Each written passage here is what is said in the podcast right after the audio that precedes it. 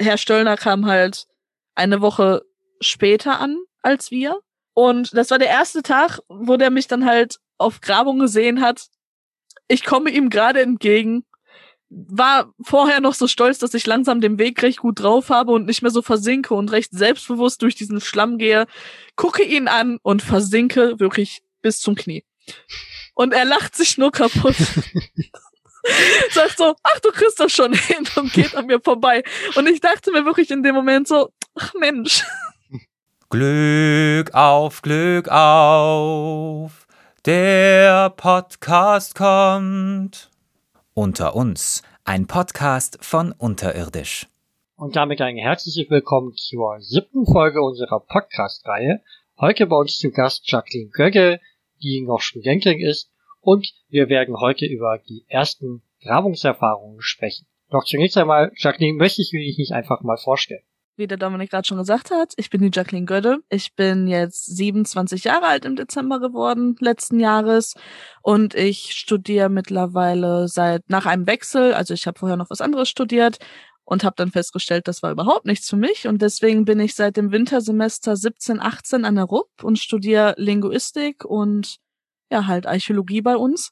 Und habe mittlerweile für mich festgestellt, dass der Schwerpunkt für mich immer mehr in der Archäologie liegt und ich versuche mich immer mehr halt, also ich, ich kann mich immer mehr dafür begeistern und finde mich mehr in der Ur- und Frühzeitgeschichte wieder, wobei vielleicht im Master mal schauen, wenn wenn es dann soweit ist. Also derzeit bin ich halt noch im Grundstudium, im Bachelor, aber hoffentlich auch nicht mehr lange.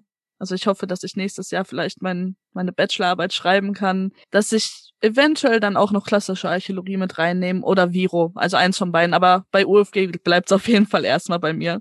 Ja, mehrgleisig zu fahren ist ja auch äh, ein, ein absoluter Vorteil bei uns, dass man dann im Master tatsächlich sich da so stark spezialisieren kann oder eben zu sagen, ich gucke mir zwei Bereiche an. Ich finde das auch wirklich einfach wichtig, also erstens ist es für mich persönlich einfach, weil ich so viel in der Archäologie interessant finde. Ich kann nicht einfach sagen, äh, nee, aber das ist ja irgendwie blöd oder sonst was. Also ich mag einfach so viele Bereiche in der Archäologie und ich kann mich immer wieder für was begeistern, wenn mir was Neues irgendwie unter die Nase fällt, dass ich mir denke, oh, das ist so cool. Deswegen äh, finde ich das eigentlich immer clever, sich auch alle Optionen offen zu halten tatsächlich und wirklich bis zuletzt zu warten und sich dann erst festzulegen. Irgendwann muss man sich spezialisieren, gar keine Frage.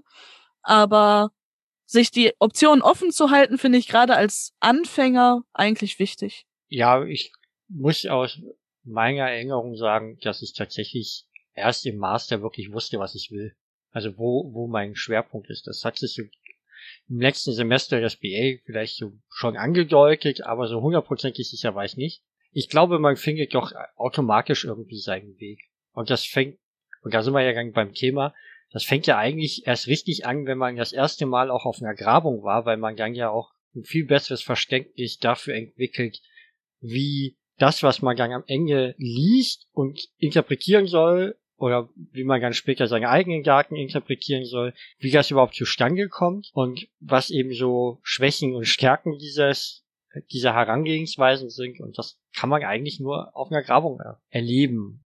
Da ist halt die Frage, wie bist du eigentlich bevor du auf einer Grabung gewesen bist, mit sowas umgegangen? Es war unglaublich schwer. Also, das ist genauso, wie du halt sagst. Ich habe, sagen wir mal, ich muss noch immer daran denken, ich habe das ja auch sogar damals bei dir gemacht. Ich weiß gar nicht, ob du dich noch daran erinnern kannst. Meine allererste Präsentation war im Tutorium und da ging es für mich um Chatterhög. Da habe ich halt ein Buch von Ian Hodder gehabt, war auch super für den Einstieg.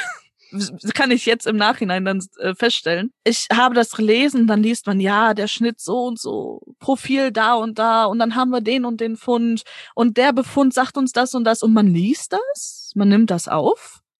Ja, aber wirklich verstehen tut man das eigentlich nicht. Ne? Also ich habe, das war allein so Begriffe wie, ja, der Schnitt so und so funktioniert so und so für uns. Das hat mir irgendwie nichts wirklich gesagt. Und ich hatte richtige Nachvollziehungsschwierigkeiten, einfach nur, wenn ich solche Texte dann gelesen habe. Und das war dann natürlich auch, also deswegen bereue ich im Nachhinein sogar, dass ich nicht noch eher auf Grabung gefahren bin. Weil ich das bei mir erst im fünften oder sechsten Semester gemacht habe tatsächlich. Also deswegen würde ich auch sagen, ruhig so schnell wie möglich graben gehen, weil das hilft einem einfach unglaublich beim Textverständnis. Es ist so schwer ansonsten.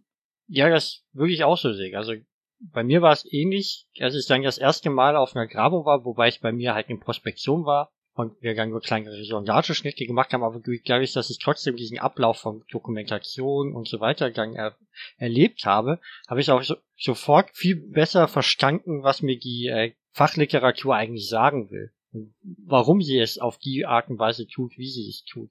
Bei Hogger, der hat ja auch sehr schöne ähm, populärwissenschaftliche Bücher geschrieben. Da schmückt der Gang natürlich ein bisschen mehr aus und dann versteht man das, aber die Zusammenhänge so richtig erfassen funktioniert halt tatsächlich, finde ich, erst, wenn man Grabungserfahrung gesammelt hat. Jetzt für die Zuhörer und Zuhörerinnen, es ist ja gar nicht mal unmöglich, als Nicht-Archäologe auf einer Grabung mitzuarbeiten. Es gibt Vereine, die sowas organisieren. Es gibt auch immer wieder die Möglichkeit, ein Praktikum oder freiwillig mitzuarbeiten und das mal zu erfahren. Also wer wirklich sehr interessiert ist, für den bieten sich ja auch Möglichkeiten. Und man sollte glaube ich, auch keine Angst davor haben. Also ich war damals schon sehr nervös vor der ersten Grabung, weil ich mich für inkompetent gehalten habe. Ich weiß nicht, wie das bei dir war, ob du nervös warst vorher, aber ich habe echt gedacht, boah Gott, du, du kannst doch gar nichts. Also ich denke mal, jeder, der mich kennt, jetzt zum Beispiel auch im äh, Institut von der RUB, ich, ich glaube, ich bin allen Leuten zwei Wochen vor der Gra Grabung unglaublich auf die Nerven gegangen, weil ich so nervös war. Ich konnte über nichts anderes reden. Und ich, es war die ganze Zeit wirklich nur, was ist, wenn ich das nicht schaffe? Was ist, wenn ich irgendwas kaputt mache? Was ist, wenn ich mich total blamiere? Was ist, wenn hinterher alle denken, um Gottes Willen? ne, also bitte wechsel das Studienfach. Ich war so nervös wirklich selten in meinem Leben. Also ich hatte einfach solche Versagensängste tatsächlich, was im Nachhinein betrachtet absolut lächerlich ist, weil ich einfach die liebsten Menschen um mich rum hatte. Aber man hat solche Versagensängste und ich bin halt auch jemand, der wirklich hohe Erwartungen an sich selbst hat. Und ich hatte ja, pure Angst einfach. Dazu kommt bei mir auch noch, muss man sagen, ich bin nicht unbedingt jemand, der viel reist. Das war auch bevor ich dann äh, letzten August und September losgefahren bin. Davor war ich zwölf Jahre nicht mehr unterwegs, nicht mal im Urlaub. Ne, also ich, ich, ich reise nicht eigentlich. Da würde man sich jetzt wahrscheinlich denken, Jacqueline, warum, warum studierst du Archäologie? Aber es war halt, es, es kam halt bei mir einfach so zustande. Ich weiß noch ganz genau damals, in irgendwann in den Einführungsveranstaltungen kam halt, ja, und dann haben sie ja irgendwann ihr Praktikum. Und ich war am überlegen, ich so, okay, Praktikum? Welches Praktikum? Und dann so, ja, dann gehen sie ja vier Wochen auf Grabung. Und ich glaube, man hat es mir einfach nur in meinem Gesicht angesehen. Ich guckte nach vorne zum Dozenten und ich war nur, um Gottes Willen, nein. Ich muss irgendwann vier Wochen graben gehen in meinem Studium. Ich habe Angst, ich möchte nicht. Ich bin von zu Hause weg, um Gottes Willen. Aber äh, Gott sei Dank hat sich das ja dann alles revidiert, eigentlich diese ganzen Ängste. Ja, die meisten, also gerade bei uns im Haus, bei jeder Grabung, wo ich dabei war, waren die Teams ja auch wirklich absolut pflegeleicht. Es sind sehr unterschiedliche Charaktere dabei, aber es ist immer so dieses, ja, man hilft gegen die Nachkommen und man hatte ja die Hilfe, als man selber noch am Anfang war und man versucht möglichst viel von deren eigenen Erfahrungen weiterzugeben, damit man eben die Fehler, die man selber gemacht hat, die anderen nicht nochmal machen müssen. Ja, bei mir war das damals halt wirklich so, der Philipp also ich hatte mit ihm zusammen bei dem Aufbau fürs Grabungshaus geholfen und er meinte, ja, guck hier, mach doch hier die, die Fotodatenbank, ich zeig dir, wie das funktioniert, weil ihr braucht ja eh jemanden, der das macht. Und das war für mich halt der richtige Einstieg da rein. Ich habe dann halt abends, wenn wir, wenn wir zurück waren, habe ich Fotodatenbank gemacht. Und das hat mir dann sofort den Anschluss für die Sommergrabung gegeben, weil ich halt das dann konnte und die dann im Sommer jemanden brauchten und so konnte ich halt dann direkt da weiterarbeiten. Und dann hattest du halt auch einen Haufen andere Leute, die in dem Projekt engagiert waren, also neben den Grabungsleitern, die versucht haben, in ihrer Zeit, in der sie, also die sie zur Verfügung hatten, um einem direkt was beizubringen, die dann halt auch versucht haben, hier möglichst viel zu zeigen und hier möglichst viel Erfahrung zu geben. Ja, wie du schon sagst, es ist halt total angenehm, du kommst da rein und du merkst halt schon innerhalb von ein paar Stunden, die sind alle super nett. Und wenn, wenn dir mal was schief läuft oder so, dann macht dich keiner Kopf kürzer, sondern Ne, dann zeigen sie dir, warum das passiert ist und zeigen dir, wie du es verhindern kannst. Ich denke, das können wir beide so sagen. Das ist das, was wir den Leuten mitgeben wollen, die vor ihrer ersten Grabung stehen. Absolut. Also ich hatte das halt einfach auch. Also man muss ja bei mir zum Beispiel sagen, ich war ja dann halt im äh, August am Mitterberg und das Team existiert ja schon seit Jahren. Die, ne, die graben ja schon seit Urzeiten vom DBM aus mittlerweile am Mitterberg und ich glaube, dieses Team speziell war irgendwie schon sieben Jahre lang da, ungefähr in dieser Konstellation. Die kennen sich alle unglaublich lange, haben das schon so oft zusammen gemacht und dann kommst du als Neuling da rein und wirst da reingeschmissen und du denkst dir, ja, da haben die bestimmt keine Lust drauf, aber genau das Gegenteil ist wirklich der Fall. Also es hat sich wirklich jeder in beiden Teams, auch auf Sardinien, die waren, also die sind alle mega kompetent einfach nur. Ich habe vor jedem Einzelnen unglaublichen Respekt, wie weit die das schon gebracht haben. Die haben sich immer Zeit für mich genommen. Die haben jeder, egal was für eine, ne, also als Bachelor denkt man sich ja meistens, ich bin so inkompetent und meine Fragen sind doof. Nein, also die vermitteln einem auch wirklich das Gefühl, nein, deine Fragen sind nicht doof. Du hast die, die Fragen hatte ich auch früher. Ne? Also du kannst, woher sollst du das denn wissen? Und die vermitteln einem unglaublich viel, die nehmen einen in diesem Team auf und äh, also das sind wirklich für jemanden wie mich, der jetzt auch nicht unbedingt der sozialste Mensch ist und jetzt nicht so zum Beispiel große Menschenansammlungen mag oder so. Das war eine super Erfahrung einfach nur, mal einfach zwischen Menschen zu sein, die einen so aufnehmen und wirklich einem alles so erklären. Also es war klasse. Das ist vielleicht vielen draußen nicht bewusst, aber man ist ja gerade bei Auslandsgrabungen in der Regel halt dann für vier Wochen oder länger, je nachdem wie lang das Projekt geht, dann vor Ort eingesperrt mit all den anderen. Du siehst die jeden Tag und du siehst die halt quasi am, also du stehst auf und du siehst die Leute. Du arbeitest den ganzen Tag mit ihnen zusammen, dann ist Abend, dann gibt's vielleicht, je nachdem wo du bist, gibt's das Abendessen mal früher, mal später. Das ist unterschiedlich, aber dann hast du halt dann auch noch entweder Gewürz bekocht äh, oder ihr müsst das selber machen. Also dann machst mal das wieder zusammen und du hast im Endeffekt kaum wirklich Zeit für dich selber oder wo du dich mal zurückziehen kannst. Und das ist umso wichtiger, dass du Leute um dich rum hast, die, ja, die halt auch einfach, wenn sie dann irgendwann vielleicht ihren eigenen Lagerkoller haben, den nicht an dir auslassen, sondern, äh, ja, das irgendwie aneinander vorbeibringen. Und meistens ist es ja eher so, dass dann die Stimmung auf der Grabung hinten raus einfach immer besser wird, weil die Leute einfach dann in Albernheiten äh, übergehen, statt äh, in Frusten. Das finde ich eigentlich sehr angenehm. Also es wird ja einfach hinterher über viel gelacht. Oder auch vorher schon, ne? Also wenn dann mal Fehler passieren, anstatt dass man dann irgendwie frustriert ist, dann wird halt einfach ein Witz drüber gemacht und dann wird halt weitergemacht, weil erstens die Zeit umkehren kann keiner von uns, also das wäre mir zumindestens neu. Und ähm, dann, dann, der Fehler ist dann passiert. Dann ist es vielleicht kurz frustrierend, aber dann ist auch gut. Ne, oder dann sagt man vielleicht mal einmal, okay, war jetzt ein bisschen ungünstig, aber dann ist es okay und dann äh, wird einfach weitergemacht und hinterher, eine Stunde später, macht da, wird dann Witz drüber gemacht und gut ist. Als würden jetzt die Leute irgendwie nachtragend sein, das, das gibt's nicht. Das, also das habe ich zumindestens jetzt auf den zwei Grabungen überhaupt nicht so erfahren. Nee, also das äh, habe ich auch noch nicht erfahren. Also, dass man mal mit jemandem überhaupt nicht grün ist, das kommt halt vor, aber man arrangiert sich halt. Also das geht, oder dass, dass mal jemand überhaupt niemanden sehen will und dann ja, dann gibt's aber auch die Möglichkeit, dass man sagt, so, ich will mal meine Ruhe haben und dann lässt man gegen auch in Ruhe und insofern ist das doch eigentlich immer ganz angenehm. Wenn du jetzt mal überlegst, wie das vor der Grabung war, was hast du eigentlich erwartet? Was habe ich erwartet? Ich habe unglaublichen Stress erwartet. Ich habe erwartet, dass ich körperlich, also ich hatte tatsächlich Angst, ich habe keine Angst vor körperlicher Arbeit an sich, aber ich hatte tatsächlich Angst, dass ich das körperlich eventuell nicht packen könnte oder so. Ich habe Dauerstress erwartet im Prinzip. Ich habe erwartet, dass ich eventuell, also wie gesagt, ne, das waren halt diese ganzen Angstgedanken eigentlich mehr, ne? Ich habe halt das alles erwartet. Ich habe aber auch tatsächlich erwartet oder mir erhofft von der Grabung, dass ich halt was mitnehme, ne? Also, dass ich was fürs Studium irgendwie mitnehme, dass ich was da lerne. Was ich mir halt auch vorher selbst gesagt habe, war, Jacqueline, du wolltest das jetzt? Die Leute nehmen dich mit, trotz Corona, also muss man halt auch nochmal sagen, ne, das war ja auch nicht leicht letztes Jahr dass, also dass, dass DBM und die RUB das so hingekriegt haben, dass wir auf Grabung überhaupt fahren durften, Chapeau. Weil ich glaube, bei vielen anderen ist das ja leider ins Wasser gefallen. Ich habe mir halt davon schon erhofft, dass ich was mitnehme, ne? Also dass ich was lerne. Das wurde aber tatsächlich sogar noch mal übertroffen. Ich habe nämlich noch viel mehr erlernt tatsächlich, als ich dachte. Also irgendwann, man hört ja mal zwischendurch immer die Horrorstories. Die gibt es ja, ne? Von irgendwelchen Studis, dann, boah, das ist so hart und du wirst deines Lebens nicht froh und um Gottes Willen.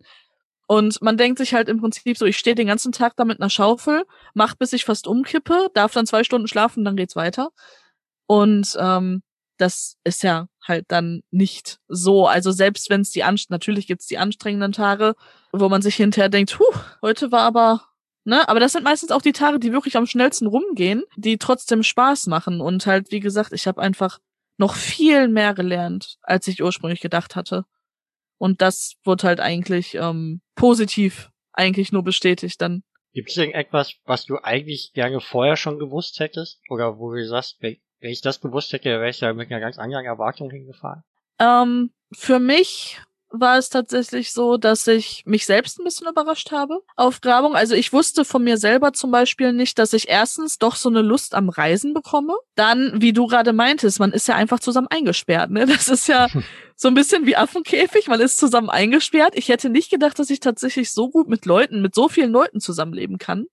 Weil ich habe jetzt zum Beispiel, ich bin jemand, ich habe nicht viel Familie oder so. Also ich kenne das jetzt auch nicht so, dass man, ne, irgendwie einen Haushalt mit vielen Leuten hat oder so. Wir waren immer maximal drei Leute. Dass, dass das so gut funktioniert tatsächlich, dass ich mich doch, würde ich sagen, auch recht gut nach anderen Leuten richten kann.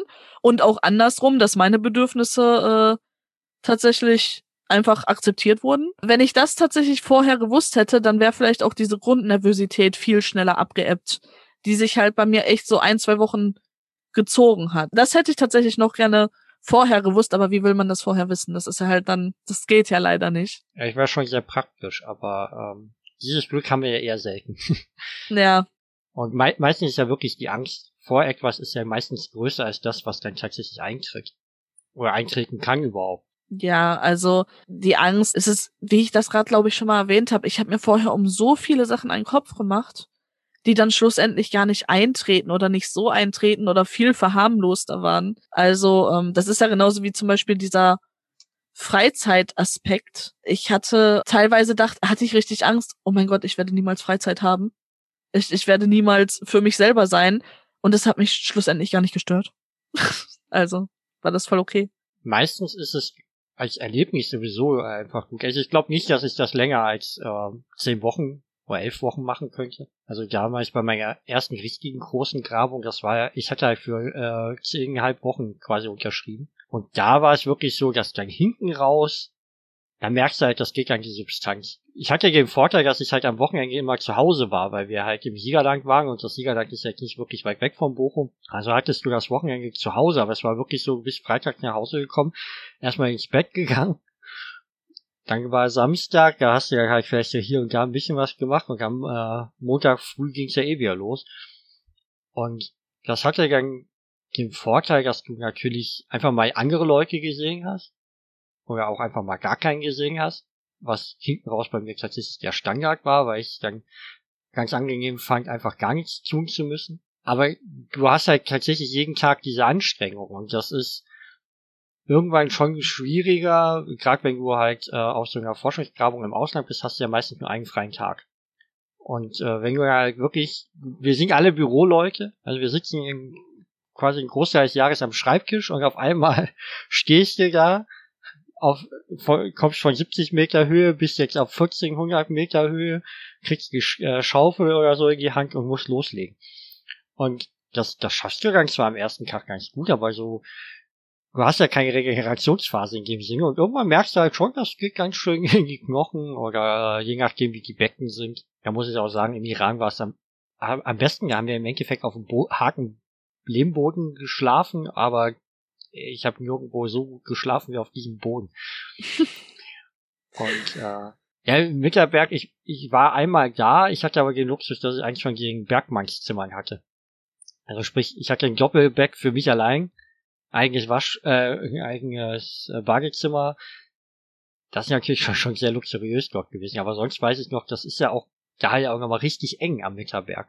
Also ja, wir hatten halt eine, eine Herberge halt im Prinzip für uns selber. Wir mussten ja halt dieses Jahr oder letztes Jahr halt wirklich drauf achten, wie gesagt, Corona, ähm, wir hatten ja unglaublich viele Hygienemaßnahmen. Ne? Also wir sind im Haushalt zum Beispiel erstens zu unserem Schutz, zu unserem gegenseitigen Schutz und zweitens auch ähm, wir mussten ja eine gewisse Verantwortung zeigen. Wir sind ja halt trotzdem immer noch in ein anderes Land gereist, was ja eigentlich halt erstmal ne, nicht sein sollte. Und wir wollten ja jetzt auch nicht die Österreicher im Prinzip gefährden, indem wir denen da unter Umständen irgendwas anschleppen. Deswegen haben wir schon recht viele Zimmer tatsächlich gehabt. Also ich hatte zum Beispiel äh, eine Zimmernachbarin. Die Jungs mussten teilweise mit ein bisschen mehr Leute schlafen. Aber es ist schon, du siehst immer irgendwen. Also es ist teilweise eng. Aber wie gesagt, Corona-bedingt hatten wir halt ein bisschen Glück und das Haus war doch noch recht groß. Das Problem war nur zum Beispiel, dass unten die Aufenthaltsräume, die wir halt einfach teilweise sperren mussten durch dadurch ist uns halt doch ziemlich Platz verloren gegangen. Ich weiß nicht, wie die anderen das vorher hatten. Also die haben nämlich zum Beispiel manchmal gesagt, ach, schade, dass der Aufenthaltsraum nicht auf ist. Das ist sonst so schön, sich da mal hinzusetzen. Das hat uns da ein bisschen gefehlt, weil wir halt unten dann in den Räumen teilweise einfach die Fundbearbeitung hatten. Ähm, oder die Büros für die Leute, die dann halt auch noch zwischendurch die Dokumentation gemacht haben. Oder halt generell abends eigentlich die Doku gemacht haben. Und da möchte man ja auch nicht darum rumstehen und die ganze Zeit mega laut sein. Und vor allem, wie gesagt, wir durften es halt auch, also wir ne, konnten es halt auch einfach nicht. Deswegen haben wir das tatsächlich so geregelt. Ich glaube, ich habe am Mitterberg zu 90 Prozent äh, einfach die Zeit draußen verbracht.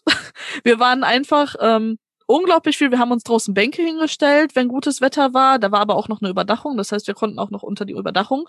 Ich war eigentlich zu 90 Prozent war es wirklich so, wir sind morgens aufgestanden, sind dann losgedüst irgendwann. Wir mussten halt immer ein, zwei Mal mit dem Wagen fahren, weil wir halt auch nicht mit mehreren Leuten in dem Wagen sein durften. Sind dann hoch zur Fläche gefahren nacheinander, haben dann halt den Grabungstag im Prinzip hinter uns gebracht, sind dann abends runtergefahren, dann hat man sich halt mit dem Duschen irgendwie abgesprochen, ne, wer geht schnell duschen. Auf der Grabung habe ich dann auch wirklich gelernt, schnell zu duschen, weil ich bin normalerweise ein absoluter Langsamduscher. Aber das kann man den anderen einfach nicht antun, die sind dann auch froh, wenn sie mal duschen dürfen. Und dann sind wir einfach danach meistens in bequemen Klamotten, äh, haben wir uns einfach echt draußen hingesetzt und haben dann halt einfach noch geredet und äh, eventuell mal ein Bier getrunken zusammen und das, das war super. Also das war trotz dieser Beengung im Prinzip, hat das gut geklappt. Naja, wir trinken doch alle kein Bier auf Grabo.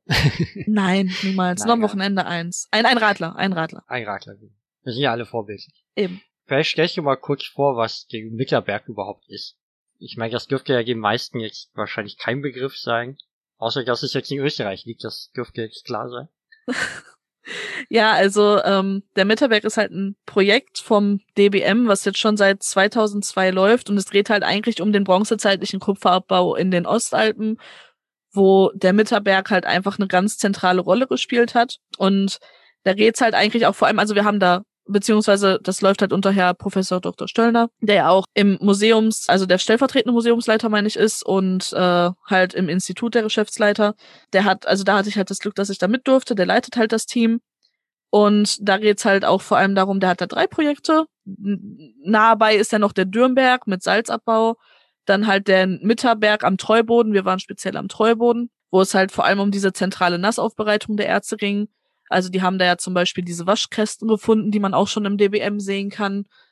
Und ähm, es geht halt eigentlich auch darum zu sehen, wie die Logistik funktioniert hat, wie die das organisiert haben, wie sich das unter Umständen entwickelt hat. Ne? Also wir haben da halt hauptsächlich auch Holzfunde, weil einfach, beziehungsweise die meisten Sachen sind aus Holz, weil Holz dann ganz wichtiger Rohstoff war und darum ging es dann halt am Mitterberg im August und dann war ich noch im September unter Professor Dr. Konstanze von Rüden auf Sardinien bei Sant'Antioco, wo es halt um die bronzezeitlichen Nuragen geht. Also ich war da halt zweimal in der Bronzezeit unterwegs, die ja noch ein bisschen, das sind halt äh, Trockenmauerwerke, die über die ganze Insel verteilt sind. Da ist halt noch ein bisschen unklar, was mit denen eigentlich ist. Da hatten wir auch eine Grabungsstelle, beziehungsweise wird da halt auch noch viel prospektiert.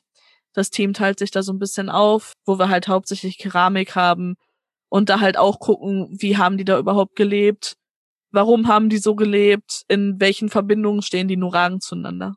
Ja, also wir werden ja auf jeden Fall auch das äh, Sardinien-Projekt dann demnächst auch nochmal näher vorstellen und zum Mitterberg gibt's ja dann auch nochmal einen Blog, also für alle, die nicht genug kriegen oder vielleicht zuerst den Blog gelesen haben, je nachdem. Da gibt's dann auch nochmal mehr Informationen. Jetzt hast du ja zweimal, hast du ja gesagt, du hast jetzt zwei Bronzezeitgrabungen gemacht. Ist das jetzt eigentlich auch so dein Interessenschwerpunkt oder äh, ist da eher woanders? Ich weiß es nicht.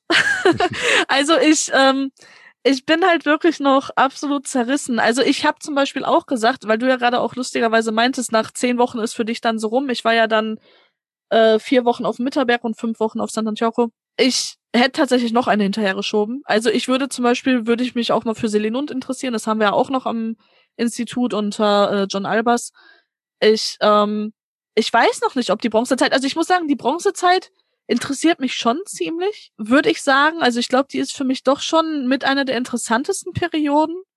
Aber ich versuche gerade noch alle wirklich ein bisschen mehr anzuschauen. Also ich kann mich da noch nicht entscheiden. Ich, ich kann mich nicht festlegen.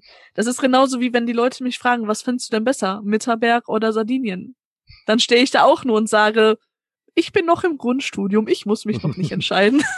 Ja, das ist aber auch schwierig. Bei den einen hast du halt sehr schönes Bergpanorama und beim anderen hast du kleines Bergpanorama mit Strand. Ne? Das hat ja. beides so seine Vor- und Nachteile. Ja, es ist, ähm, das, das sind zwei komplett unterschiedliche Welten. Also das war ja allein auch von der Lebensweise her. Wir waren ja dann am Mitterberg. Ich war weder, also das muss man sagen, ich war weder jemals in den Alpen oder in den Bergen generell, noch war ich jemals so richtig eigentlich für am einem mediterranen Strand. Und ähm, also erstens, es war krass, als wir in die Berge gekommen sind tatsächlich.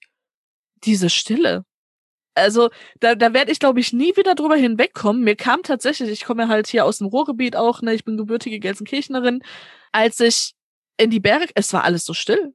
ich war komplett irritiert dadurch. Und dann andersrum, äh, wir haben ja dann auch wirklich da in dieser Herberge gewohnt, mitten in den Alpen. Und da war zwar eine Straße nebenbei, die befahrener ist, als man denken würde, aber auch nicht so befahren. Also da hört man wirklich zu 90 Prozent die Kuhglocken am Tag, was wirklich sehr schön ist. Ähm, wir waren, hatten auch zum Beispiel einen Blick auf die Mandelwand von der Grabungsfläche aus. Das war wunder wunderschön. Kann ich nur jedem empfehlen, sich das mal anzugucken. Andersrum waren wir dann halt auf Sardinien tatsächlich in der Stadt. Wir haben in der Stadt gewohnt. Das ist zwar eine Kleinstadt, aber wir haben direkt am Hafen, also ich hatte wirklich das Glück, unsere Wohnung, wir mussten halt auch mehrere Wohnungen haben. Unsere Wohnung war wirklich direkt am Hafen. Das heißt, ich habe links aus dem Fenster geguckt und habe das Meer gesehen. Und auch morgens dann ne, hört man Möwen und oh, es war so schön. Ich weiß auch noch, wo ich dann aus dem Flugzeug gestiegen bin. Das war sofort ein ganz anderes Feeling, weil man auf einmal tropische Vögel hört und es gibt Palmen und man denkt sich nur, wow, das ist jetzt nochmal was ganz anderes, aber beides wunderschön. Also diese Ruhe, gerade äh, in solchen Gegenden, ist halt tatsächlich das, was, wenn man längere Zeit in der Stadt lebt, am meisten einen überrascht. Also man merkt das ja auch eigentlich erst irgendwann, weil man denkt, irgendwas ist anders. Und dann stellt man fest, ach ja, es ist ruhig. oh. Ja, das war super. Und das ist, das ist tatsächlich auch so, wenn ich meine Eltern besuche. Dann komme ich da hin und denke mir so, das ist so viel, das ist so viel ruhiger und ich bin das gar nicht mehr gewohnt. Deswegen finde ich sich Grabung, auch wenn, wenn wir natürlich sehr viel Stress haben und wenn du äh, später dann auch in die Dokumentation und sonstigen äh, Schritten involviert bist, hast du ja auch tatsächlich am Abend auch noch was zu tun. Es hat auch irgendwas von Erholung und das bringt den Körper wieder in Form. ja, also das war definitiv hat das irgendwie einen Erholungsaspekt, wobei ich tatsächlich sagen muss, ich war tatsächlich ähm, dadurch, dass ich ja noch ganz frisch war, wurde ich halt weniger in die Doku mit eingebunden, vor allem abends. Man hat tatsächlich hinterher, also das hatte ich für mich zumindestens, da hätte ich sogar noch mehr gerne geholfen, weil, also ich, ich konnte irgendwie nicht genug kriegen tatsächlich. Also selbst diese Doku-Aspekte sind einfach interessant, weil man sich nochmal halt die ganzen B-Funde anguckt, guckt, wie liegen die Schichten übereinander, hm, okay, da müssen wir mal morgen gucken, was wir daran vielleicht machen. Also selbst die Doku ist interessant auf Grabung auch die Fundbearbeitung ist, ähm, wenn man mehrere tausend Stück pro Tag da durchschleuchen muss, dann äh, ist es vielleicht einerseits monoton, aber du weißt nie, ob das nächste Stück nicht wieder etwas ist, was total spannend ist. Ja, also klar, wenn du dann so Wandfragmente von Keramik hast und die sehen alle irgendwie gleich aus und sind auch noch total verdreckt, ist das jetzt nicht so spektakulär oder so, so stimulierend für den Kopf. Aber du hast halt immer wieder Sachen, wo du dich fragst, hm, wie kommt das überhaupt dahin? Oder da habe ich jetzt was anderes erwartet, allein von dem, was ich jetzt an sonstigen Funden aus dem Bereich hatte. Und du hast halt so viele Facetten und du lernst ja auf Grabung auch tatsächlich sehr viele andere Sachen noch. Also ich, ich sage immer als Archäologen, wir können quasi alles, aber nicht richtig. weil, weil wir sind halt nirgendwo wirkliche Profis, aber wir müssen ja uns ja auch mit verdammt vielen Möglichkeiten auseinandersetzen. Weil wir das irgendwie dann doch braucht. Wenn du jetzt äh, nochmal so zurückdenkst, wie, wie ist denn euer eigentlicher Tagesablauf so gewesen? Musstet ihr jetzt äh, sehr früh ja hoch oder? Tatsächlich nicht so früh, wie ich erwartet hatte. Ich hatte mich schon darauf eingestellt, okay, fünf Uhr aufstehen. Nee, also äh, es war zweimal unterschiedlich. Also wir haben das auf dem Mitterberg so geregelt, dass wir, äh, wann sind wir denn nochmal hochgefahren? Ich meine meistens halb sieben, dass wir so sieben Uhr angefangen haben ungefähr das war für mich tatsächlich noch total okay. Also man kommt auch sehr schnell in diesen Tagesrhythmus rein. Also ich muss sagen, ich bin eigentlich eine Nachteule. Ich bin wirklich, ähm, ich kriege da auch regelmäßig Schimpfe von meinen Mitmenschen. Ich bin alles vor zwei Uhr nachts ist eigentlich früh für mich.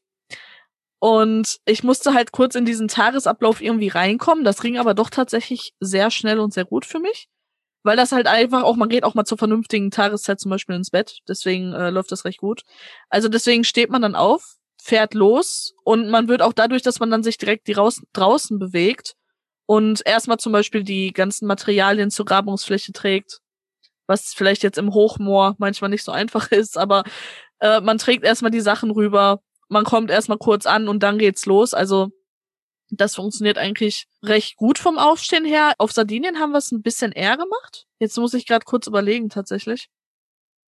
Also ich meine, da sind wir um, oder sind wir da auch um halb sieben los? Ich weiß es jetzt gerade. Das ist sehr lustig. Das ist zum Beispiel eins dieser Details, was ich jetzt gerade wirklich vergessen habe, obwohl ich das vier oder fünf Wochen lang jeden Tag gemacht habe. Aber auf jeden Fall, ich meine, wir sind auf Sardinien ein bisschen eher los und sind dann halt mit dem Bus erstmal, weil wir da einfach auch eine längere Strecke hatten. Also auf dem Mitterberg sind wir halt wirklich fünf Minuten mit dem Auto hochgefahren und dann ging das. Und auf Sardinien mussten wir schon so 10, 15 Minuten fahren, bis wir dann wirklich auf Vergrabungsfläche waren. Plus nochmal ein Fußweg von so, sagen wir mal so, von denen, die schnell waren für 10, 15 Minuten. Ich brauchte ein bisschen länger, weil wir halt so ein bisschen hochkraxeln mussten. Da musste ich mich erstmal dran gewöhnen. Ja, wir haben ja auch schöne Drohnenaufnahmen, wie das Gelände ja aussieht in Sardinien. Das hatten wir in dem Teaser für Twitter und Instagram drin. Also wer sich das nochmal angucken möchte. Das sieht ja, das sieht ja eigentlich auf den Fotos gar nicht mal so schlimm aus. Auf der Luftaufnahme finde ich, sieht man schon, dass das dann schon sehr lange und sehr steinig bergauf geht. Ja, jetzt hast du das gesagt, ihr müsstet das äh, Gerät ja auch immer wieder durch Hochmoor schleppen.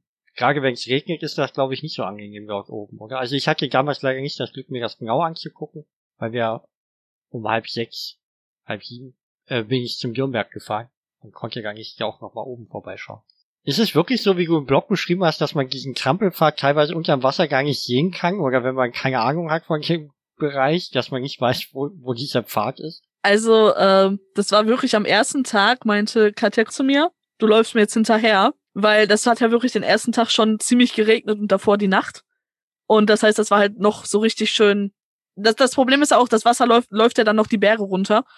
Und dann ist einfach alles nass. Und das ist halt mit diesem Hochmoor wirklich, man erkennt es teilweise schwer. Und es ist manchmal so, dann sieht es wie fester Boden aus. Man tritt drauf und zack ist man weg. Und da ich jetzt auch nicht unglaublich groß bin, aber doch dann ein bisschen schwerer. Ich, ich versink unglaublich gut, habe ich festgestellt. Deswegen musste ich wirklich ein, zwei Mal erstmal, also man sieht den Trampelpfad schon hinterher doch schon. Äh, und trocken ist er wesentlich angenehmer. Aber äh, ich musste tatsächlich beim ersten, die ersten ein, zwei Male bin ich den Leuten erstmal hinterhergelaufen, weil man es wirklich kaum gesehen hat. War schon ganz lustig eigentlich. Ich bin auch ein, zwei Mal, also ich werde auch nie vergessen, Herr Stöllner kam halt eine Woche später an als wir, weil der noch andere Dinge zu tun hatte. Und das war der erste Tag, wo der mich dann halt auf Grabung gesehen hat. Ich komme ihm gerade entgegen. War vorher noch so stolz, dass ich langsam den Weg recht gut drauf habe und nicht mehr so versinke und recht selbstbewusst durch diesen Schlamm gehe.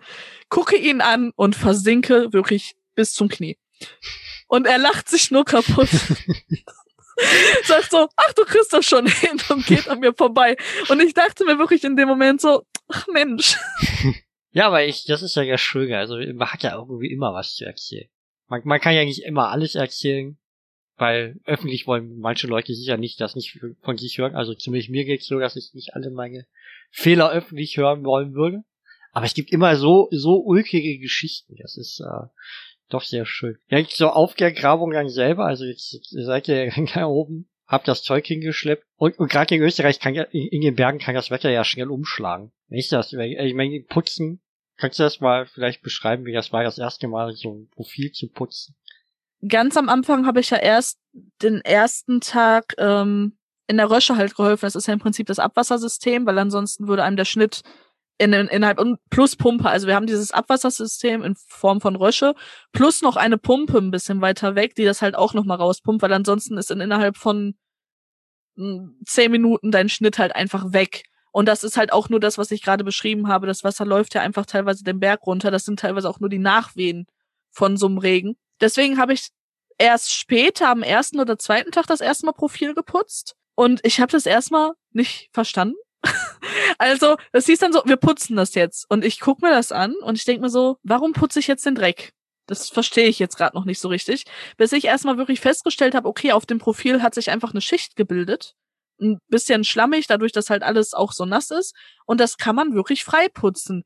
Und das war wirklich faszinierend irgendwie für mich. Ich weiß nicht warum. Und das hat echt Spaß gemacht. Also das war halt auch vor allem nach dem ersten Tag zum Beispiel, wo wir das Zelt aufgebaut haben, was ich absolut fürchterlich fand. Tatsächlich, wo ich dann schon hinterher Angst hatte, oh nein, ich, ich, ich, oh Gott, vielleicht halte ich das doch nicht aus. Und dann kam halt dieses, putz mal das Profil, guck dir mal die Schichten an und man putzt es frei und man sieht auf einmal wirklich diese schönen Erdschichten auf dem Mitterberg, die sind wirklich richtig, richtig schön. Also bunt und unterschiedlich und ganz klasse. Und auch nochmal ganz anders zu dem mediterranen Boden tatsächlich. Ich war so stolz tatsächlich, dass ich dann hinterher diese Schicht, also dann hat auch, ähm, ich weiß nicht mehr, irgendwer zu mir gesagt, hey, das sieht richtig gut aus und ich war richtig gehend stolz, dass meine, also dass mein Profil dann so gut aussah. Das macht richtig Spaß. Also gerade dieses Arbeiten, ne, die, die klassische Archäologenkelle, beziehungsweise der Winkelkratzer, je nachdem, was man gerne benutzt, oder beides. Das macht richtig Spaß, das freizuputzen und sich das zu erarbeiten im Prinzip. Ja, du hast den Winkelkratzer und äh, die Kelle ja auch in, äh, in deinem Blogbeitrag erwähnt. Ich finde ja beide eigentlich super, aber ich habe mir dann relativ schnell die Kelle angewöhnt, weil den Winkelkratzer kannst du ja auch einfach nicht mehr kaufen. Und damit ist es ein aussterbendes Werkzeug. Aber ich finde gerade, wenn du so eine große Fläche putzen musst, also ich habe ja nie in einem Moor putzen müssen, also meistens diese trockene Bögen, da ist es, da ist ja eher das Problem, dass immer wieder Staub reinweht. Mit der Kelle kannst du halt sehr schnell sehr viel Fläche machen und schiebst das quasi immer zu dir und mit der Kelle kannst du es halt dann sehr sauber wegnehmen. So dass du es dann einfach da, wo, wo du das alles gesammelt hast, dann am Ende auch wirklich krümelfrei ist. Und diese Kombination aus beiden ist halt super.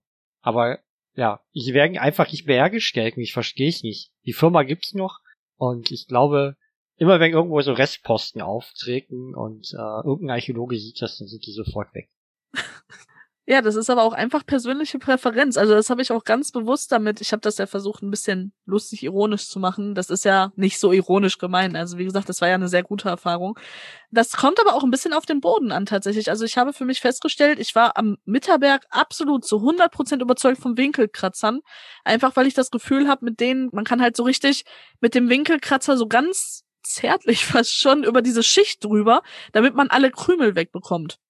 Und das hat zum Beispiel auf Sardinien zur Schadenfreude meiner Professorin, die, ähm, die mir wirklich die, die Kelle nahegelegt hat. Sie meinte, Jacqueline, benutzt die Kelle. Ich so, nee, ich mag aber Winkelkratzer lieber. Habe ich letzten Monat gemerkt. Ich benutze Winkelkratzer. Und irgendwann habe ich festgestellt, der mediterrane Boden hat sich so gewehrt, das funktioniert besser mit der Kelle.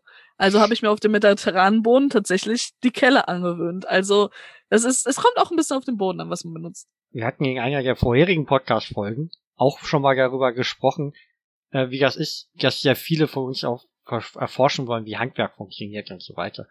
Und ich finde, gerade bei archäologischen Arbeit merkst du halt selber, du brauchst das perfekte Werkzeug nicht für den Boden oder die Situation, sondern vor allem muss das per Werkzeug perfekt zu dir passen.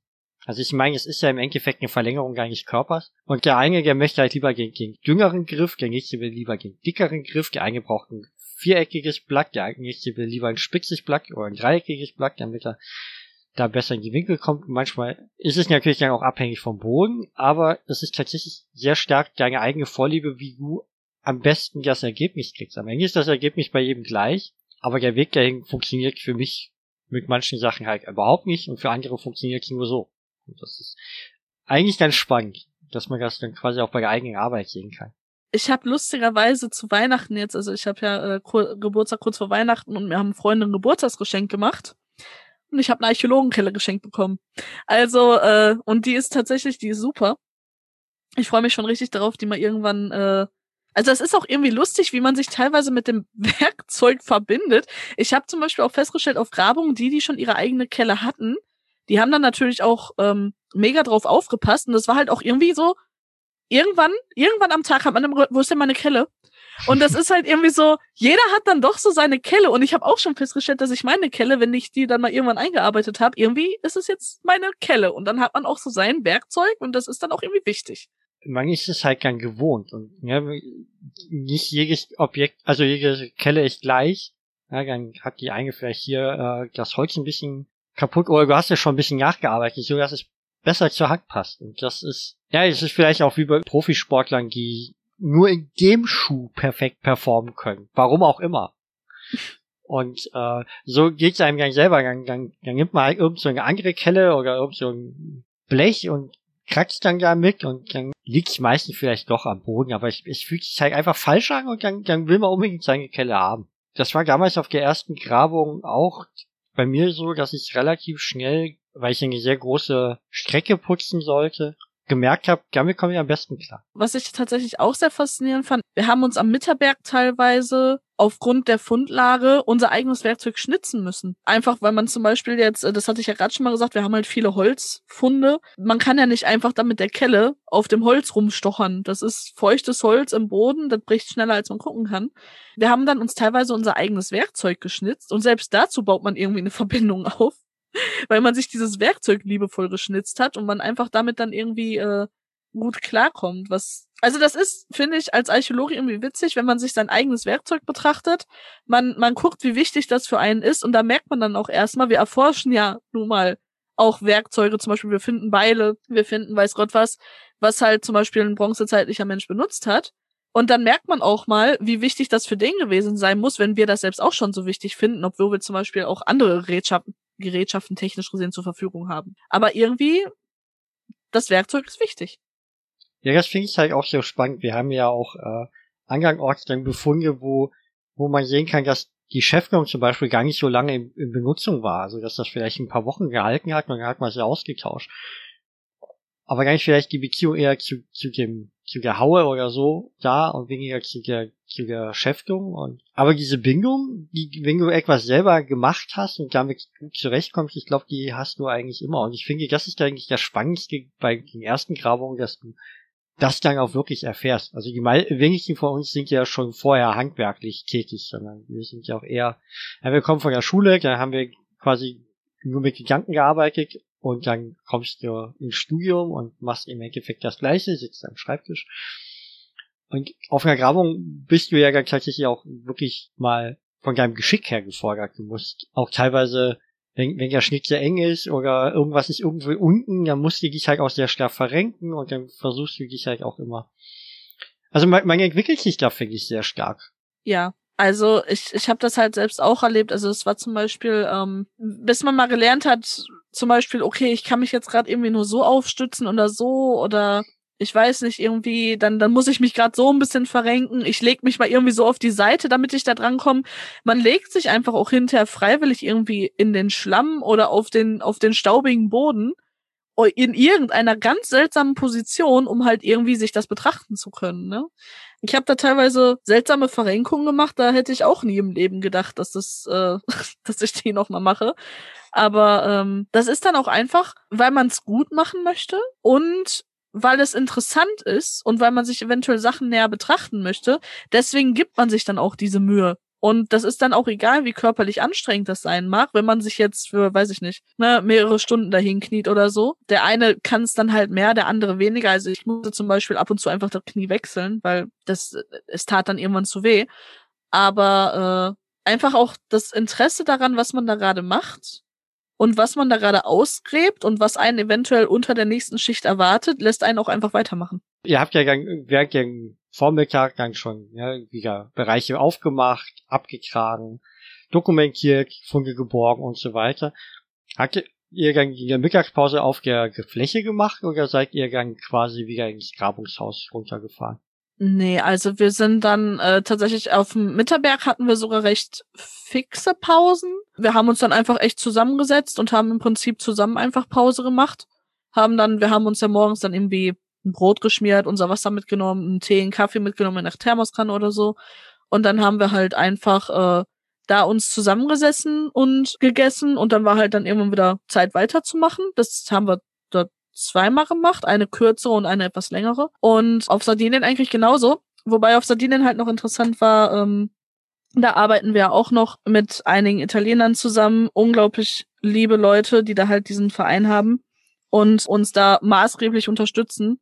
Einfach muss man sagen, die Jungs sind super. Also die ziehen durch, da, da, da kommt keiner hinterher. Und wir haben uns dann mit denen tatsächlich auch zusammengesetzt und man hat dann irgendwie zusammen Mittagspause und das, das macht echt Spaß. Also ich kann persönlich noch kein Wort Italienisch leider, Aber irgendwie hat die Kommunikation doch immer geklappt und man konnte in den Mittagspausen einfach auch mal zusammen lachen oder so, obwohl man sich eigentlich gegenseitig eher weniger verstanden hat. Aber irgendwie hat es dann über Hand und Fuß funktioniert. Also wir haben halt die Mittagspausen immer zusammen verbracht, aber auch immer auf der Fläche. Am Abend muss ich euch selber versorgen oder hattet ihr den Luxus, dass ihr quasi dann Küche hochlegen? Vielleicht noch Doku machen? ja, also, äh, nee, wir haben am Mitterberg hatten wir ja dadurch, dass wir diese Jugendherberge hatten, haben wir, ähm, haben wir so eine Großküche im Prinzip gehabt. Wir haben dann einfach immer uns abgewechselt mit dem Kochen im Prinzip, wobei ähm, dass die meistens, also es waren schon manchmal die üblicheren Verdächtigen, aber es war dann halt meistens so, wir haben am Anfang der Woche immer gesagt, was wollen wir denn diese Woche essen? Dann haben wir halt einen Essensplan gemacht, weil das musste ja auch eingekauft werden irgendwie und haben versucht halt so wenig Einkäufe wie möglich eigentlich zu machen. Und dann haben sich immer welche freiwillig gemeldet, die dann halt gekocht haben und das war auch immer echt lecker und ich bin halt jemand, der selbst gerne kocht und äh, eigentlich immer mega zickig mit dem Essen ist und das war eigentlich immer mega lecker. Und auf Sardinien, dadurch, dass wir viel kleinere Haushalte waren, also wir waren ja zum Beispiel ich meine, auf dem Mitterberg zum Maximalzeitpunkt 27 Leute mit den Bergmännern. Mhm. Und auf Sardinien habe ich ja zusammen in einem Haus gelebt mit drei anderen Leuten. Und da haben wir dann halt immer pro Haushalt gekocht. Und ab und zu sind wir mal alle zusammen dann ähm, Pizza essen gefahren äh, und haben dann, oder was heißt gefahren, gelaufen.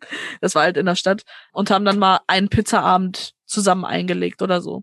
Ja, das ist ein bisschen schade an Corona. Also Einfach weil diese, diese großen gemeinsamen Essen, das ist eigentlich schon was Tolles. Ja. Das war halt auf Sardinien trauriger. Auf dem Mitterberg hatten wir es halt noch, da konnten wir auch noch zusammen essen, wobei das da halt auch ein bisschen blöd war. Aufgrund der Schutzmaßnahmen war es dann halt immer so, man hat dann so seinen Platz, seinen Platz am Tisch und es dürfen nur so und so viele Leute am Tisch sitzen und oder man musste mit den Zimmern im Prinzip zusammengesessen. Und da, da gab es dann halt auch nicht so ein bisschen diese Gruppenmischung mal Regenabend oder so. Und auf Sardinien war es halt, dadurch, dass wir halt, wir hatten halt vier Haushalte, da war das halt auch im Prinzip komplett aufgesplittet und deswegen haben wir das halt versucht, uns ab und zu mal zum Pizzaessen zum Treffen zum Beispiel, damit wir das noch so ein bisschen gegeben haben. Das ist ja tatsächlich äh, in den meisten Grabungen ja auch so, dass man halt neben der Grabungstätigkeit halt noch dieses gemeinsame Ordnung halten, versorgen. Und das ist ja auch gar nicht so leicht für so viele Leute gang zu kochen. Also wenn man, wenn man das auf so einer Grabung mal gemacht hat, oder wenn, vor allem wenn man es das erste Mal macht, man denkt sich so, ja, ne? Aber dann ein größerer Topf heißt auch, es dauert unfassbar viel länger, bis das Ding mal kocht. Und je nachdem, also im Mitterberg gibt's ja wirklich diese schöne Küche. Sardinien weiß ich eigentlich, wie es ist, aber wir hatten damals im Siegerland, wir hatten ja keine Küche, keine richtige, sondern wir hatten halt so Kochplatten. Alte Kochplatten. Die dann halt auf einer Spierkisch standen. Da hast du halt dann tatsächlich teilweise bist du fünf von der Fläche gekommen. Die an dem Tag gekocht haben, sind als erstes duschen gegangen und dann haben die halt da, also hast du meisten, wenn du Nudeln oder so gekocht hast, hast du das Wasser sofort aufgesetzt, weil es halt echt ewig gedauert hat, bis das kocht. Dann das Abgießen war noch so eine andere Geschichte, weil wir ja auch kein, also wir hatten in, in diesem, in dieser Küche halt noch nicht mal ein Waschbecken. Also musstest du die Nudeln halt über der Badewanne abgießen. das, also da hatte ich, nee, da hatte ich wirklich Luxus auf meinen Grabungen jetzt. Wirklich, ich hatte mein eigenes Bettchen. Ich hatte, wir hatten echt zweimal Küche im Prinzip und auch wirklich gute Küchen, also komplett. Da hatte ich wirklich den Luxus. Dass das nicht immer so sein wird, ist mir auch, wird mir gerade schmerzlich bewusst, aber ich glaube, damit kann man trotzdem leben, dann schlussendlich. Also, ne, du lachst ja jetzt auch im Nachhinein drüber. Ich habe auch damals gedacht, ich fand das eigentlich total, total toll. Also wir hatten ja, wir hatten ansonsten halt, das waren ja richtig gute Wohnungen, die waren jetzt natürlich nicht Top-Zustand und äh, die Wände waren jetzt halt auch nicht mehr frisch gestrichen oder so. Aber letztendlich, du hattest, wir hatten halt die Möglichkeit, auf einem normalen Boden zu schlafen, da hast du deine Matratzen. Die Küche war halt zwar notdürftig improvisiert, aber hat ja funktioniert und also ich, es ist bisher das, was quasi der niedrigste Standard war auf der Grabo, wo ich war. Das ist auf jeden Fall noch sehr, sehr angenehm der, der, der absolute Luxus war bei Iran und in, in Georgien, wo wir halt dann in Iran mit Majid, der alleine dann für uns gekocht hat. In, in Iran waren es halt mehrere äh, Haushälterinnen, die halt, wir waren ja da 40 Leute. So, da war die Mannschaft halt riesig. Und dann hast du halt dein Essen gekriegt. Du musst dich nicht drum kümmern. Du musst dir auch nicht überlegen, was wollen wir überhaupt essen. Du hast halt was bekommen. In der Regel war das super lecker. Gibt ja so Gerichte, die dann vielleicht nicht so Jägermanns Favorit waren. Also in der Regel war es halt, und ich esse sehr gerne verschiedene Sachen und das war halt dann wirklich immer eine tolle Erfahrung, auch im Siegerland was ja eher so die bürgerliche Küche war oder das, was halt wir alle äh, schnell konnten. Wir haben immer super gegessen und äh, hatten dann natürlich mittags auch das Glück, dass äh, wir nicht immer auf unsere eigene Essenskiste angewiesen waren, sondern ab und zu halt der, der Agi vorbeikam mit seinem Kofferraum voll mit Fleischwurst, also heißer Fleischwurst und Meckbrötchen mit Zwiebel drauf. Das war schon toll. Das waren ja so Highlight-Tage. Ich habe tatsächlich auf Mitarbeiter. Man sollte nicht zickig mit seinem Essen sein. Das ist vielleicht so ein Ratschlag, den sich dann auch äh, Leute, die noch ähm, mal auf Grabung fahren. Also es wird schon darauf geachtet, zum Beispiel, ist jemand Vegetarier oder Veganer oder so, darauf wird natürlich geachtet. Aber man sollte nicht zu zickig mit seinem Essen sein. Ich weiß aber zum Beispiel noch, man kann aber auch seine Palette unglaublich erweitern. Ich bin halt, wie gesagt, ich koche selbst gerne und ich esse gerne verschiedene Sachen. Und ich mag aber normalerweise, um Gottes Willen, man kann mich mit Klößen normalerweise jagen. Ich mag Klöße einfach nicht. Ich weiß nicht, was es ist. Ich, ich mag die einfach nicht. Und in Österreich, natürlich, gab es Semmelknödel irgendwann mit äh, einer Pilzsoße, die wir, ähm, die jemand, also jemand hat Pilze gesammelt, wirklich frisch im Wald, und hat dann zwei Riesenschüsseln mit Pilzen gebracht. Und dann hat Herr Stöllner für uns gekocht und der hat richtig leckere österreichische Semmelknödel gemacht mit einer super Pilzsoße. Gott, war das gut. Ich hab, ich hab nie, ich werde nie wieder so ein Kloß essen. Ich, ich werde wahrscheinlich nie wieder einen anderen Kloß essen wollen, weil ich sonst eigentlich keine mag. Das war klasse einfach nur. Also Grabungsessen kann einfach super sein. Also ich habe so viele tolle Sachen gegessen, wohingegen ich bei dem einigen auch versucht habe, es nachzumachen. Bei Herr, äh, Herrn Stöllners Kirchspätzle habe ich nicht mal versucht. Die sind, also ich hatte das Glück, sie einmal zu bekommen und das ist, also es war ein Traum. Und das sind die besten. In Österreich habe ich halt auch schon in, in guten Restaurants Kirschspätzle und so gegessen, aber nee, nicht mal ansatzweise. Und dementsprechend, das ist halt tatsächlich etwas, wo ich gerne zurückerinnere. Oder in, äh, in Georgien diese, diese Linsensuppen, die waren auch der Hammer. Und in, in Iran, da war fast jedes Essen super und da koche ich mittlerweile auch vieles von nach. Das äh, hat mein Leben quasi bereichert. Das ist ja auch eine ganz gute Überleitung zu einem Punkt, den ich auf jeden Fall noch ansprechen wollte. Was sind deine besten Erfahrungen auf Grabung gewesen auf den beiden jetzt? Mm, es ist tatsächlich wirklich schwer, finde ich, zu beantworten, weil das Ganze in sich einfach eine riesen tolle Erfahrung ist.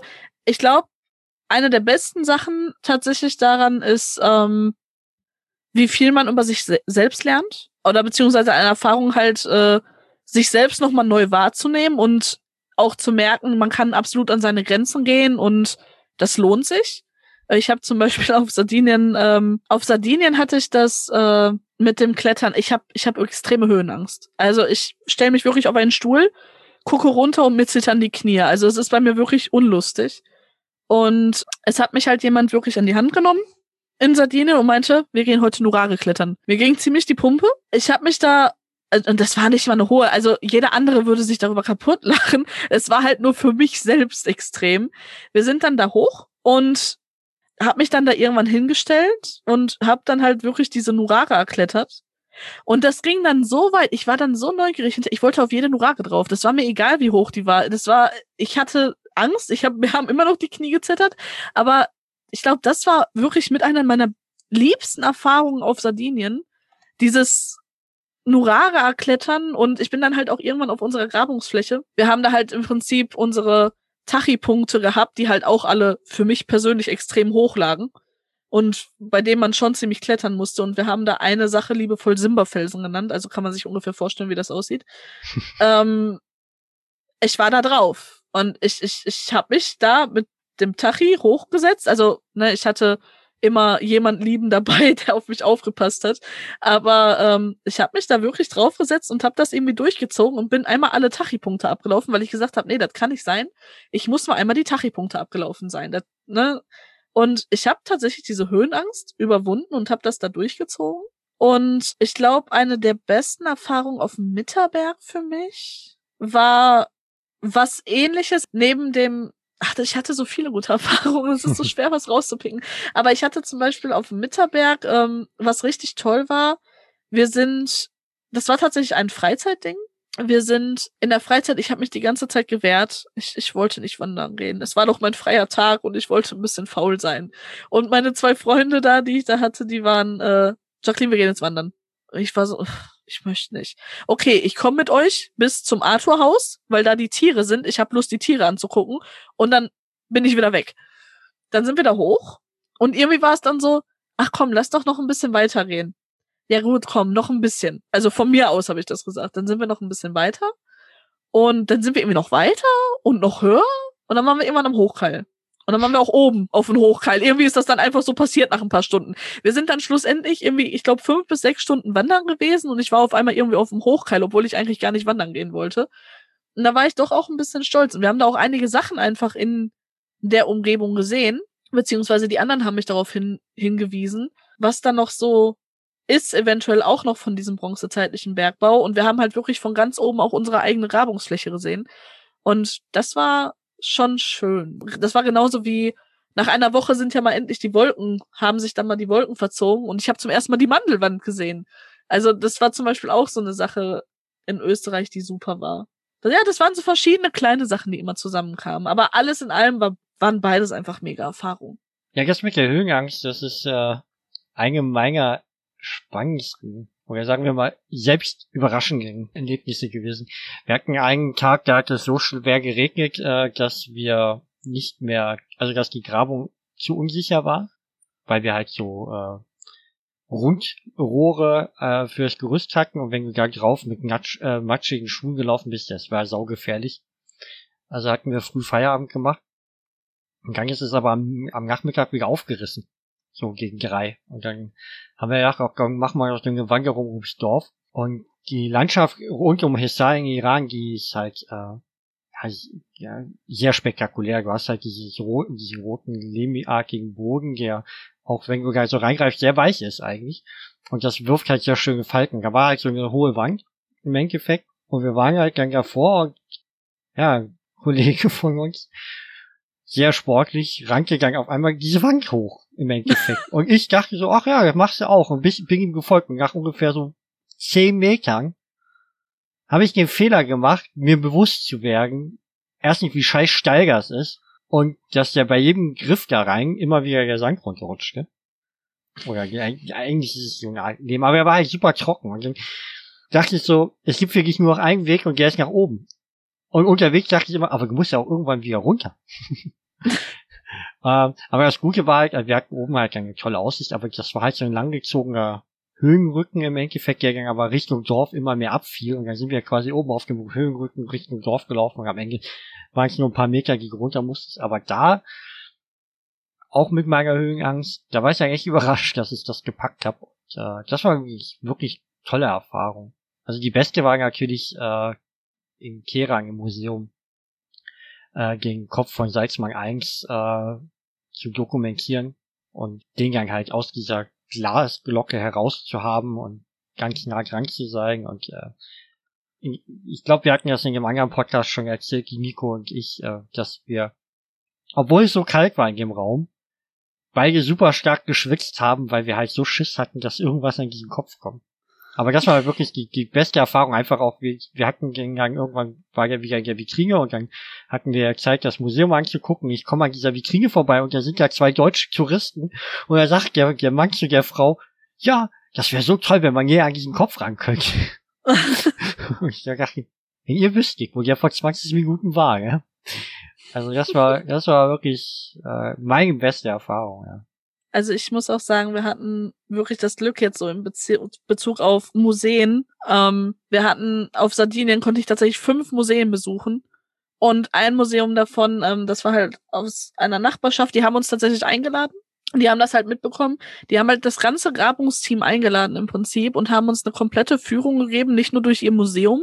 Die sind dann mit uns auch zu ihren Grab, also es sind zwar Grabungsflächen, aber die sind halt öffentlich zugänglich. Also die, da wird jetzt nicht mehr gerade aktiv gegraben, soweit ich das verstanden hatte, sondern ähm, das ist halt auch eine Nurare mit noch alten Spuren, Siedlungsspuren und so weiter. Und die haben uns halt eingeladen, uns das anzugucken. Das ist halt öffentlich zugänglich, ne, mit Absperrung. Und dann kann man sich das halt vom Weitem aus betrachten. Die haben uns halt auch alles erzählt, alles gezeigt, äh, die Gräber gezeigt und so weiter. Und das war das war so ein schöner Tag einfach. Wir sind da halt alle zusammen rumgelaufen, die haben uns das erzählt. Wir hatten tatsächlich jemanden, der übersetzen konnte, der halt zum Team gehörte und das, das war einfach so ein schöner Tag. Dann haben die uns noch zum Essen eingeladen. Das, das war einfach super. Also man hat super viel dazu gelernt. Das war auch der Tag, an dem ich lernte, was ein Toffet ist. das ist, äh, das war, das war schön. Er meinte dann so, ja, du, du, du, du, du, und Toffet. Und Frau von Rüden schaute mich nur an. Ja, Jacqueline, was ist denn ein Toffet? Und ich guck sie an und ich so, boah, weiß ich nicht. Keine Ahnung, ich, ich weiß es einfach nicht. Und das war mir dann schlussendlich ein bisschen peinlich, weil ich gefühlt die Einzige war, die es nicht wusste. Aber äh, es haben mir alle recht schnell verziehen. Ich, ich konnte es einfach noch nicht wissen. Und das war, äh, ja, also man lernt halt immer dazu. Und das waren auch diese Museumsausflüge, waren einfach immer klasse. Also das, das war so mit der Gruppe zusammen dahin und oder zusammen die Landschaft erkunden ist klasse gerade die Gruppenausflüge, die haben ja auch den Vorteil, dass du in den Museen, also du in den Museen tatsächlich Sachen siehst, du dir als normaler Besucher nicht immer zugänglich sind. Weil die Museumsleiter kennen den Grabungsleiter vielleicht sehr gut oder sind so befreundet. Oder in Georgien, da hatten wir ja auch mit denen zusammengearbeitet, mit Frau Gammaschize vom ähm, Nationalmuseum in Kieflis.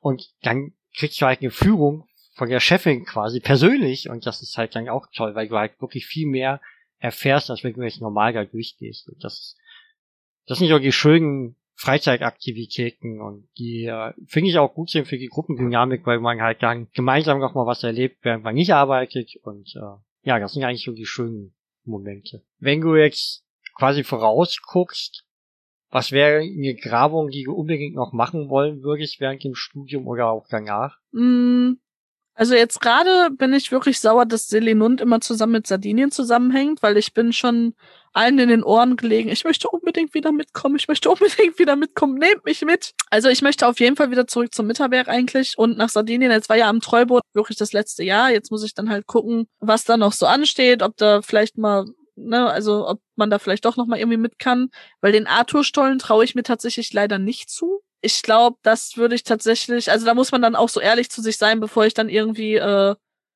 mich selbst gefährde oder da einfach nur ein Klotz am Bein bin. Leider kann ich den nicht, wobei ich das unglaublich interessant finde. Eigentlich würde ich das mal lieben gerne sehen. Aber gut, Arthur-Stollen finde ich halt mega interessant. Ich würde tatsächlich noch mal gerne, ich finde Selinund interessant, tatsächlich. Äh, eine Gleichung. Also ich glaube, darum geht es mir. Ich würde noch mal gerne Gleichograbung tatsächlich mitmachen. Einfach um zu gucken, ob die anders sind, wie die anders sind, wie wir da arbeiten, ob wir da großartig anders arbeiten oder das doch viel ähnlicher ist zu einer UFG-Grabung, als man denkt.